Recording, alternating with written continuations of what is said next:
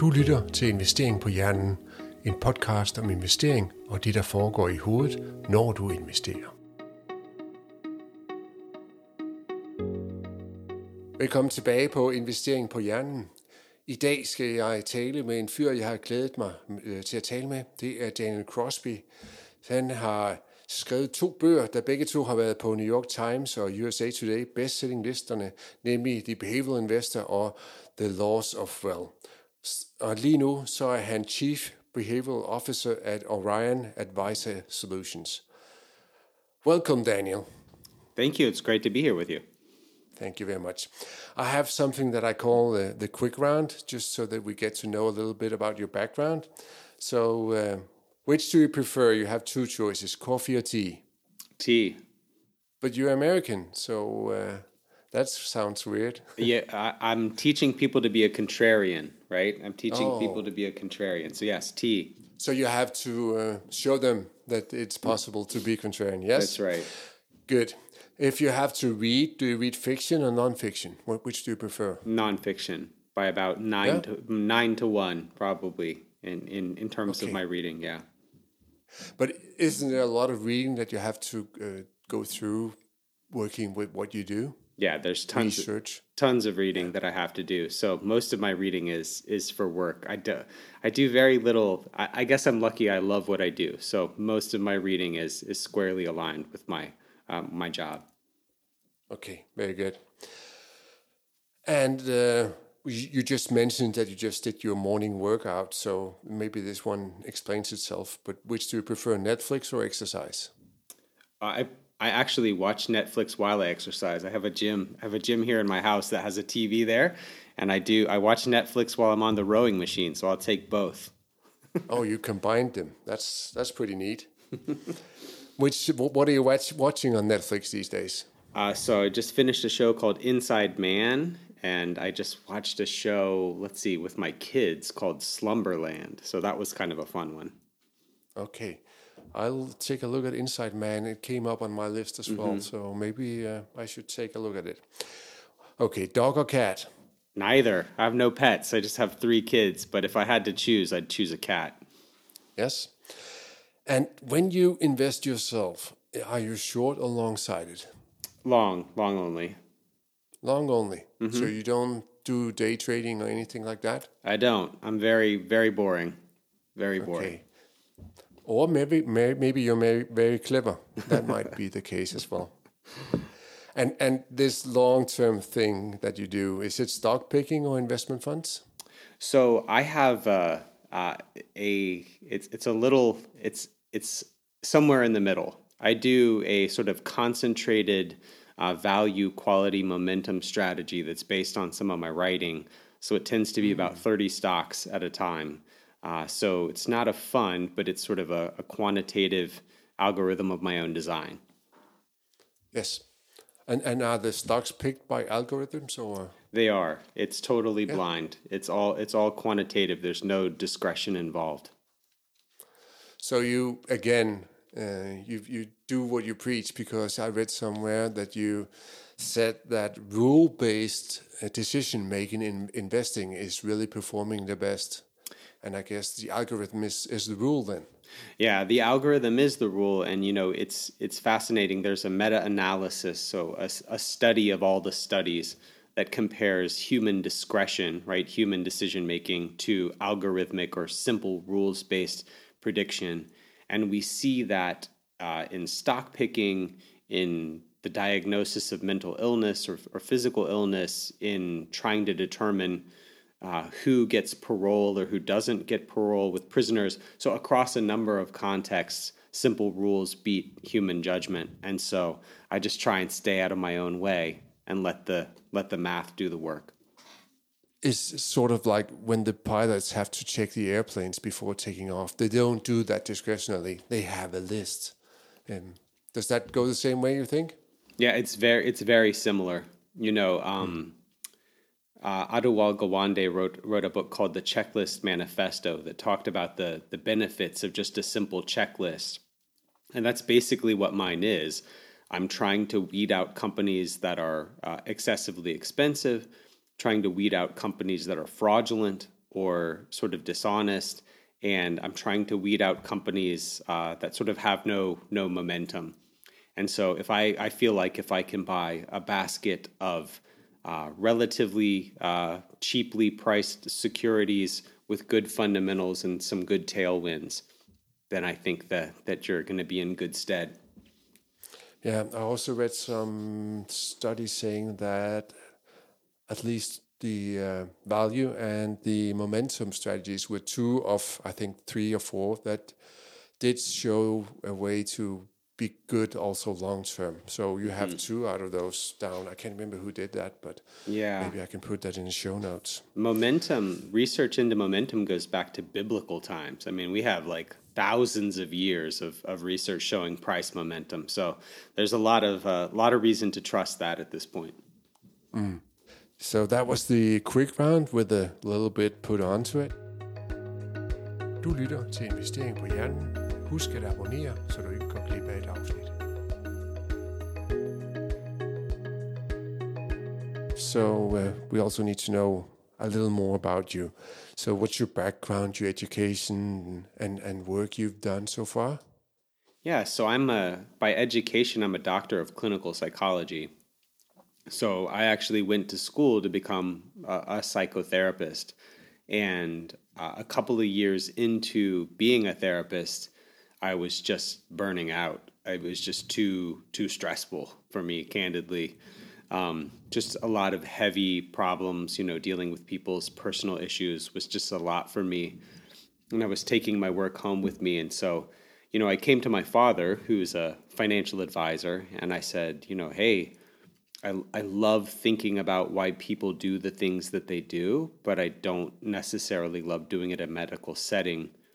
And so he encouraged me to look into behavioral economics. Uh, I mean, he didn't even know what behavioral economics was at the time, but he said, Look, there's a lot of psychology and finance. Why don't you give that a look? And long story short, I did and, and found that there was a gap in sort of the applied the applied behavioral finance, applied behavioral economics for, for financial advisors. And so uh, tried to tried to fill that gap over the last whatever 15 or so years. So, so you were working as a psychologist mm-hmm. already, mm-hmm. and then you went into the economic part. I was. I was. Yeah. You know, my yeah, my my doctoral degree has nothing to do with finance. Um, just all sort of clinical medical psychology, but really saw a big opportunity here to to use the market as sort of a template to think about why people do the things that they do. Did you go back to school to do the behavioral economics or just by learning it yourself? No. So what's what's interesting is at the time, I mean this would have been like 2007, you know, at the time there really wasn't much of a a presence in the US for for sort of specific behavioral finance courses. You know, either either you're a psychologist who gets the training you need in, in the financial side of the house, or you're uh, you know a financier who gets training in psychology. But it was all very informal. Uh, Western Europe, uh, Western Europe has been ahead of the U.S. I think for some time in in this space, and so there were there were courses, specific courses to be had, like in in England, but not mm. not here. And so I really had to sort of learn learn the financial side of the house through through self study and, and trial and error. You just wished, I guess, that the the psychology part had been a bigger part of the finance world in the U.S. as well prior to the subprime crisis, I guess. Yeah, definitely. Because that was, in my opinion, a big issue in why it all uh, crumbled after the uh, with the subprime crisis. No, you're because absolutely right. Just, yeah, overestimating what they could do and buy, and uh, people were all into uh, getting the, uh, the bonuses and everything for giving out the loans. And now you are at uh, Orion as the uh, behavioral officer. What, what does that imply? What do you do? So we are a financial technology firm that that serves financial advisors, and so I do a variety of things there. One thing I do is I, I, I sort of spearhead the educational efforts there. So all of our advisor education efforts I head up. to help advisors uh, understand better how to counsel with their clients and help be a decisional coach for their clients. Uh, and then the other piece of, of what I do is around the technology itself, sort of uh, embedding behavioral finance in the very fiber of what we do. So, for instance, the way that we assess client risk tolerance has a behavioral component to it. And so, in addition to asking them questions about their tolerance for risk and their capacity to take risk, we ask them uh, questions about their level of emotionality and sort of their behavioral predispositions to take risk. Uh, I also helped create a goals based investing platform there and some assessments. You know, one assessment that we have coming out is to do with couples and money. Uh, I imagine it's the same. I imagine it's the same where you are, but here in the U.S., one of the biggest causes of of divorce and, and marital strife is fights about money, and so we're trying to help advisors get better at having conversations with couples about about how to make better decisions with their money. Mm. I find it that many investors have a hard time um, putting a sort of a level on their uh, risk ability or their the uh, acceptance of risk. Um, is that easier to uh, to to put a, a, level on their emotionality? I mean, how how do you do that? Well, it it is because there's actually quite um, first of all, some of the problems with putting a number on risk, you're exactly right. Some of those problems uh, stem from you know what we call innumeracy. People are just not um, fluent in working with numbers, but they're much more comfortable talking about you know their emotional states or their personality or some of those predispositions. So I think in some ways it's a little bit easier to ask questions about something people are much more fluent in um, but you know, the the other thing is, I, I think we have we have you know, if you ask someone a question like, "Do you get stressed out easily?" That's something that happens or doesn't happen to them with some regularity, and they have some some ability to speak to that. If you ask a client who's perhaps a new investor, how would you react? You know, in the case of a 50% drawdown, that's a totally hypothetical question to them. They may have no experience with that. And so they give an answer that's, uh, you know, what what we call socially desirable. They give you the answer that they think you want, and not the answer that is is actually indicative of, of how they would react. Most likely, an answer that implies that they won't be stressed out, and that they will buy on the dip because they have high risk tolerance or something right. like that. Sure. I would guess uh, some would do mm-hmm. if they thought that that was correct. I actually uh, worked with a firm that looked into asking this kind of questions, as you imply, um, back in in like 2000, and they would ask questions like if, if you were driving down a road and then you found out that you were lost, you didn't know where to go, what would you do? And one of the answers were I would I would uh, turn down the volume on my uh, radio, mm. which is something that a lot of people do if they are either are they are they in a hurry or can't find their way, which is weird. But I guess you want the the noise to be uh, gone. Du lytter til Investering på Hjernen.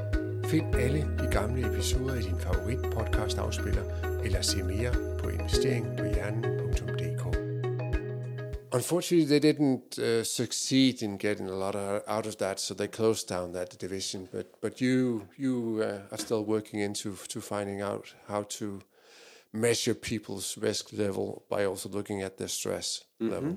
Yeah, very interesting.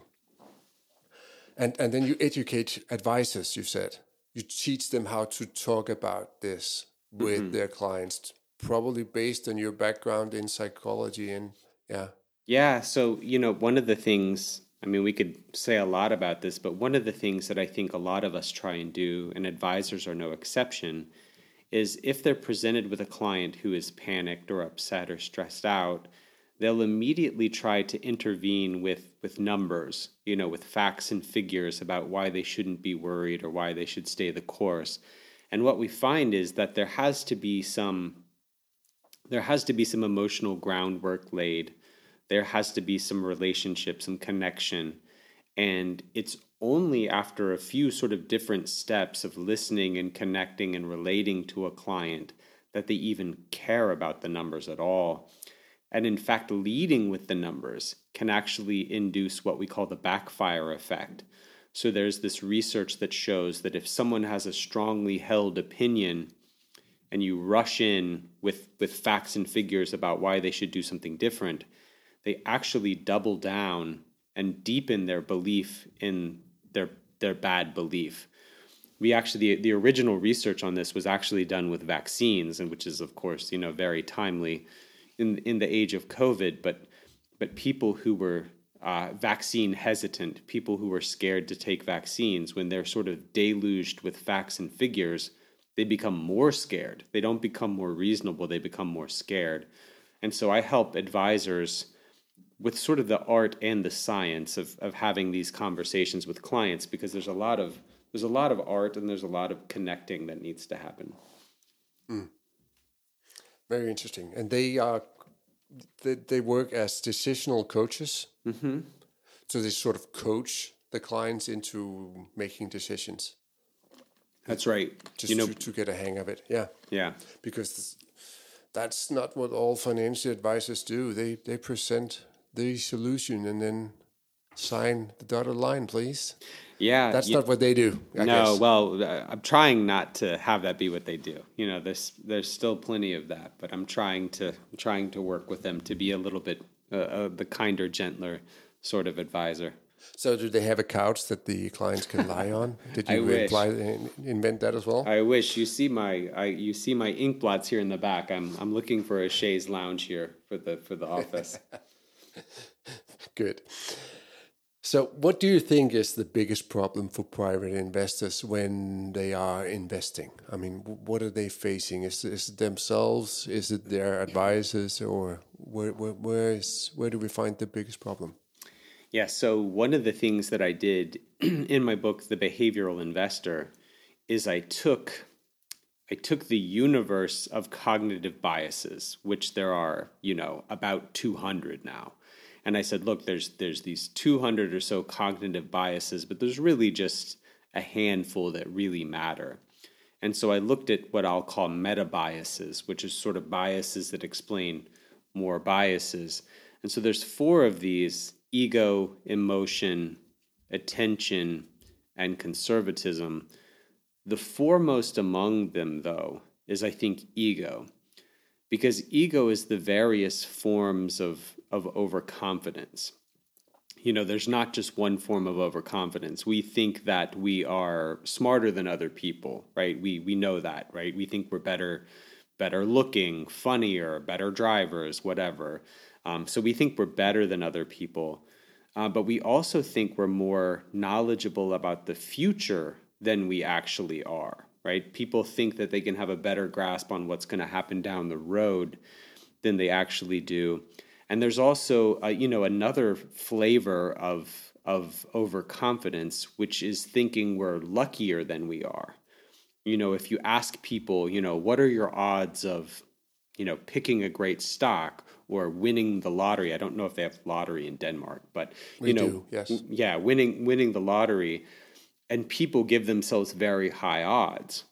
But if you say something like, What are your chances of getting cancer? or What are your chances of getting divorced? which are, you know, quite high, um, they will give very low odds. So, all of these sort of various flavors of, of ego or, or excessive overconfidence, I think, are sort of the mother of all biases.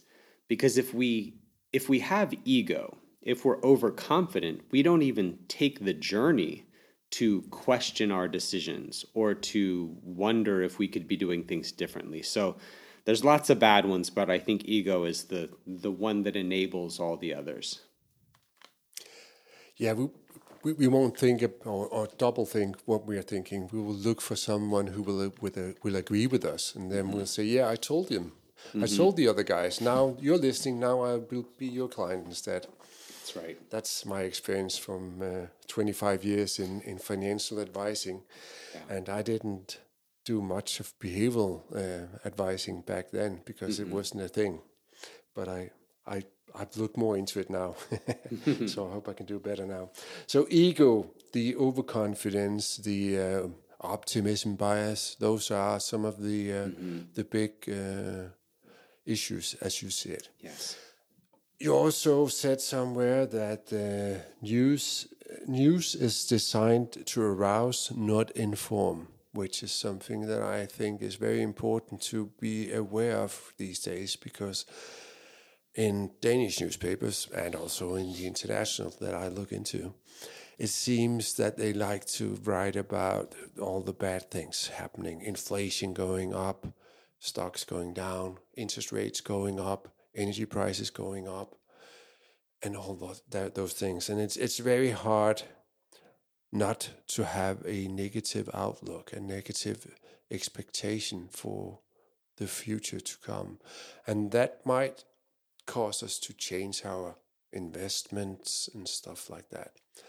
Do you have a uh, a way to uh, to solve that if you see it as a problem as well? No, I, I do see it as a problem, and so you know I think the beginning of of addressing it is is understanding the way that we're wired, and so we are wired.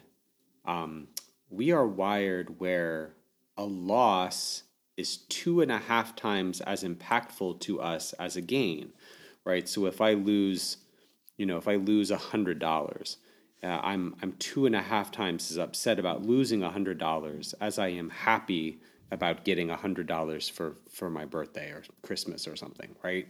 And so that's we have this asymmetrical they call asymmetrical risk preferences, right? So newspapers and TV and, and the media understand this and they know, you know, there's a saying here, if it bleeds, it leads you know, we understand that if bad news sells, and and the media one, one of the things that we have to do is we have to become informed consumers of media right so it's a business just like any other business and so bad news is designed to be stickier more interesting more impactful and thus more profitable than than good news. So they have a vested interest in reporting the bad news because that's what that's what sticks in people's mind. Um, and so I think you know part of part of overcoming this is just understanding the motives.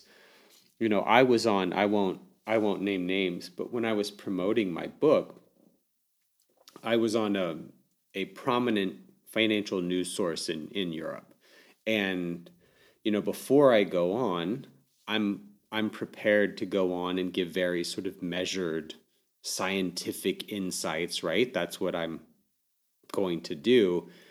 And they sort of stopped me and said, "Look, before you go on, give us something exciting. You know, give us something give us something loud, give us something bombastic." And you know, I said like that's not why I'm here. I'm not here to scare people. I'm not here to to be bombastic. I'm here to to educate but that's not how they make money and that's not how they get ratings. So I think when you understand sort of how they're motivated, how they're compensated, you begin to seek it out. And you know the other thing that I would say is you know we we need an inve- we need an educated populace, right? We need an educated voting populace and an educated investing populace. So I don't want to tell people to just not watch the news. But there becomes a point at which it, th- there comes a point at which I don't know if you're familiar with this term doom scrolling, but sort of like, you know, scrolling through Twitter or the news, just looking for more and more bad news to sort of confirm these gloom and doom prescriptions that we have. So, you know, I would say kind of get in and get out, you know, understand how they're compensated, understand how they're motivated, and get the news you need to educate yourself, but don't spend an inordinate amount of time there because it's it's not good for your mental health or your investing. I believe you're right. It seems as if uh, people in news business they have their own set of biases. I mean, some of them are the same, but they have them. They're not sure. uh, bias free either. Um, do you, do you know if this um, asymmetrical uh, winnings and, and, and losing uh, feeling. Is, is that only in gambling or does that I mean, or because what Kahneman and, and Tversky did, they looked primarily at something that looked like a, a gamble because mm-hmm. they couldn't give people a real uh, investment reward. Could, could could it be that it could be different in, in, in investing that we are thinking differently because a European investigation looked into that and they found it uh, to be more of a one to one, so it wasn't it was symmetrical. Uh, the feeling that we got from winnings and losing in investing. Have yes. you read about that? Yeah, I have read about that. So I think there's a lot of reason to trust directionally the Kahneman and Tversky stuff. I don't know if it's really two and a half or if it's one and a half or if it's two. But I think even anecdotally, and we can we can see it in in the news example that we just talked about, right? We know we know experimentally that when people are given a positive headline and a negative headline that are sort of equally positioned on the page, they begin with the negative headline. And it makes sense, you know, so it makes sense experimentally, it makes sense anecdotally, and it also makes sense evolutionarily. If you look at evolutionary psych- psychology, sort of the reason why we're more concerned about a loss than a gain is uh, if you only get one really bad day and you die right? Like i mean if you if you make one really critical mistake that could be that could be the end of your life. You know you could be out of chances and out of resources if you make one very large error or miscalculation if you have one very good day that's nice but it doesn't much matter with respect to your ability to to live and to pass on your genes, right? From a from an evolutionary perspective. So I think both, you know, experimentally, anecdotally, and evolutionarily, there's a lot of reason to believe that that bad news is stickier than good news, even though the the specifics of putting a number on that, I think, can be a little a little dicey of course, it's always difficult to do that because uh, it, it might also vary from some people to others. Mm-hmm. I mean, if they don't have the strong loss aversity gene, uh, yeah, if, if, they have a weak one. So yeah, I was just curious. Maybe maybe it was uh, also done in the states uh, where they looked into it differently. Um, so maybe you knew about that. Du lytter til Investering på Hjernen med Jens. This time is different. I read somewhere that I think it was Sir John Templeton said that, that those were the four most dangerous words in investing. And uh, I read somewhere that, that, that you were quoting something like that. You seem to agree with that. Um, but isn't it different this time? Well, there's a degree to which every financial crisis is different than the one before. I mean, there's there's a degree to which it's, it is of course different, um, but there's a larger degree to which some of the basics are are always similar. So I mean, you look at, um, you know, you and I were talking before we uh, before we hit record about the the housing crisis in the U.S. in you know from 07 to 09.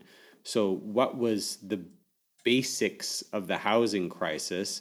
Well, excessive complexity, you know, thinking that things would always go up, thinking that things would never mean revert, insensitivity to the price paid, you know, these sorts of things. That was also the hallmark of the tech bubble. That was also the hallmark of the tulip bubble. That was also the hallmark of the crypto bubble, right? I mean, just sort of some of these some of these crises, right? They have their own particularities and their own peculiarities that are different. But I think underneath them, there are some very, very uh, consistent themes. You know, is is there a good underlying business there, right? You know, in in crypto, in uh, inflated housing assets, in worthless tech stocks. There's not, right? Like, you know, are you paying a fair price? You know, you you weren't paying a fair price for a house in Florida in in 2007. So I think there are some there are some fundaments that are the same time and time again, and I think would be foolish to ignore those. Yeah, some of the things uh, repeat themselves, and and uh, and it's always uh, very difficult to see that when you're right in the middle of it because you think, like Sheila said, this time is different, or, or he didn't say that, he didn't promote it anyways, but he warned about it. Uh, so we think that this time is different, and, and even Greenspan, who was supposedly very clever and very wise, said that this time was different about the in, uh, the stock bubble, uh, because they were really delivering uh, progress, as he said back then. But but uh, so so some things are the same, but it might be a different underlying asset mm-hmm. uh, causing the crisis. These uh, four biases that you talked about, or at least the ego thing, um, how how can one avoid those? So, you know, I give a lot of suggestions in the book, but a couple of like high level suggestions. Uh, the first is to follow rules you know, we talked about that, right? Uh, one of the things about um, times like this that makes it hard is that during times of great emotion, we tend to become strangers to our rules. We tend to forget the rules or think that the rules don't apply. But I think good investors uh, follow the rules in good times and bad. Uh, the second thing that we can do is is automate our process. You know, one of the things that is so difficult is making the right decision again and again and again and again. So, one of the most powerful things we can do is just to automate our process. So, here in the US, I'm, I'm sure it's, it's around the world now, but years ago, there was this, this retirement crisis that we were facing. And the best solution to that crisis has been to automate the process of withdrawing money and escalating money when you get a raise. You know, you don't count on people to take it out of their paycheck every two weeks and to make it bigger when they get a raise you just you just automate it. And then they can undo that if they would like but you automate the process of them doing the right thing and you're going to get a lot more good behavior. And then the third thing i would say is is working with a professional. You know working working with a coach to to make the right decisions. We see uh, evidence out of canada that people who have a long term relationship with a financial professional uh, do 2.7 times as well as those who don't over the long term, right? They have 2.7 times the terminal wealth, even when you account for things like education level and earning power. So, why is that the case? Well, that financial professional kept them from making a few bad mistakes. They kept them from buying the house in Florida in 2007. They kept them from, you know, putting all their money in crypto in, in 2021. You know, they, they just keep them from a handful of catastrophic mistakes, and that has an enormous an enormous upside. So, you know, uh, those those three things are a good place to start. But how do you secure that your financial advisor isn't also prone to falling into the mishaps and thinking that oh now crypto's gone up so much we got to buy it or now housing has risen so much we have to buy it. It's going to go even higher. You're going to get lost. You're going to get lost behind. So what's funny is when we look at when we look at the the when we look at the behavior of financial advisors with their own money it's not good. Like i mean it's not it's not any better than than yours or mine right? When when people are dealing with their own money, financial advisors included, they tend to make stupid mistakes. When it comes to other people's money, though, they tend to be much more careful. And I think it would be very rare, uh, very rare indeed, to see a financial advisor who is encouraging their clients to take these outsized risks. You know, because there's there's legal there's there's legal complications from that but that there's this funny thing. We tend to behave very differently with our own money than we do with other people's money.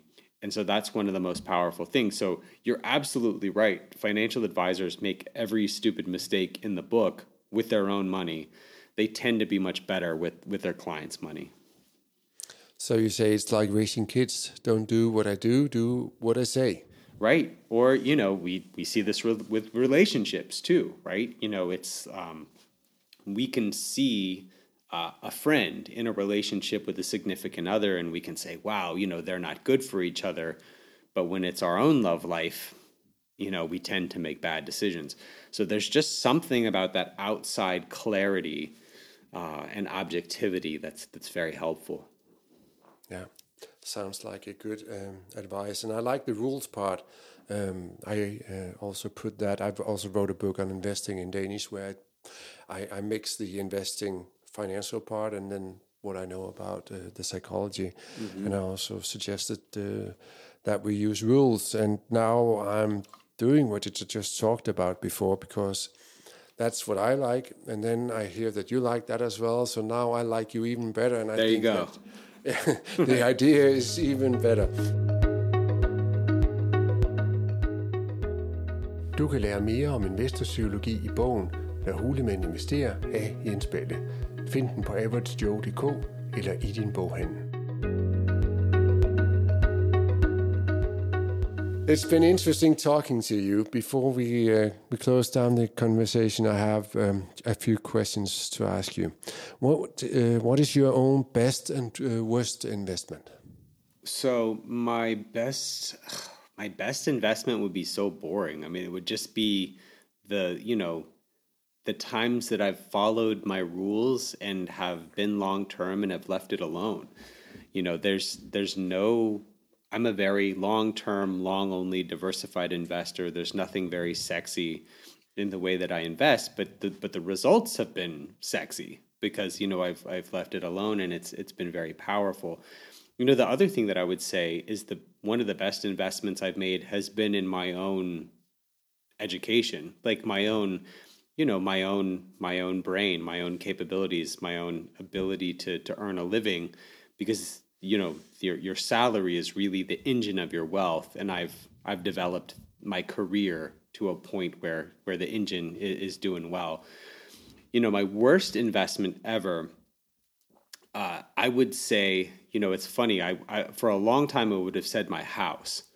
Um, we we bought a large house in a couple years, seven seven years ago, and at the time, it just seemed crazy, and it just was it was too much. It was you know all the things I tell people not to do, uh, but but uh, but during COVID, during COVID, it changed my mind because having you know having a big house to kind of stretch out in and and not drive each other crazy was was actually quite nice. So for a long time, I would have said a house you know, I, I also keep a, a very small portion of my of my money in sort of a play account.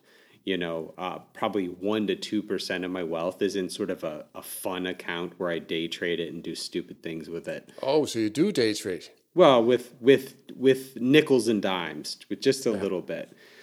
And I, I'm always making stupid mistakes with that money, but it it really is almost like to to keep me from making mistakes with with my real money.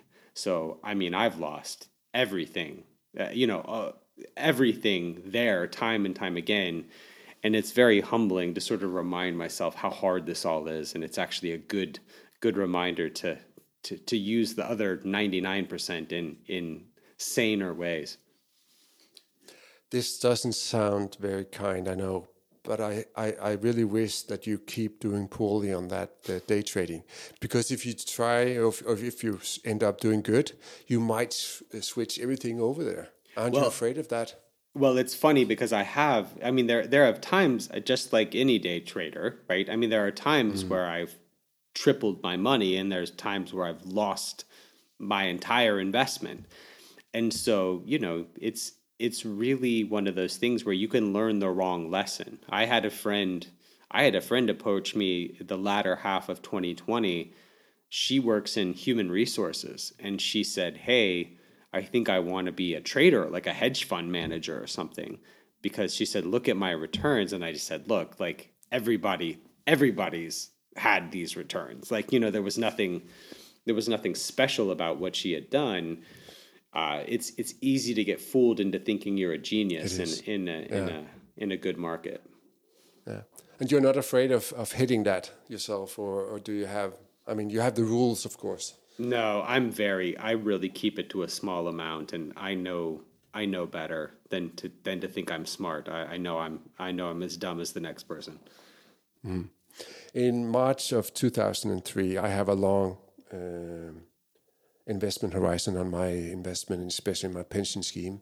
And in March of two, 2009, it was, um, I really was thinking about changing it and going, leaving the equities behind and, and doing it more diversified in bonds and everything. I mean, it's, it's, I mean, those emotions, they can really, uh, they can really screw you up uh, when you're thinking about it. They can. Yeah. And um, I like it that you think that your education was a good um, investment as well. Um, when when I was asked this question once, I said that my best investment was buying uh, Jeremy Siegel's book, uh, Stocks for the mm. Long Run, because that really was a mind changer for me. Because before that, I was just young and stupid and thought that I could beat the world yeah. with every uh, stock pick that I made. I'm I'm over that. I'm over that. So, other than your own books, which I'm going to mention on the um, show notes, do you have other uh, books on investing or investment psychology or behavioral finance that you would uh, suggest? So, I do. I'm looking it up right now. So, I have something, I get asked this question so much. If, if folks will go to my uh, LinkedIn page, I have something called the Behavioral Finance Reading List, and I have it broken out uh, by sort of topics. But you know, in terms of sort of an absolute bible of of behavioral economics, I think it's hard to beat Thinking Fast and Slow by by Kahneman. Um, I also love uh, some sort of like history of finance and, and risk type books. I like Devil Take the Hindmost uh, Short History of Financial Euphoria. Uh, I love Against the Gods by Bernstein. Uh, these are all fantastic books. So, uh, you know, I would check those out. But yeah, just go get the whole list. It's called the Behavioral Finance Reading List, and, and I put it on my LinkedIn, and I, I can send you a link as well. But I really broke it out by sort of discipline, everything from risk to women and investing, and, and everything sort of in between. Would it be okay if I uh, linked to that yeah, directly? Perfect. So yeah, because then I won't put it into my list. Uh, so then the people can get it updated when if they listen to this uh, on the late later stage.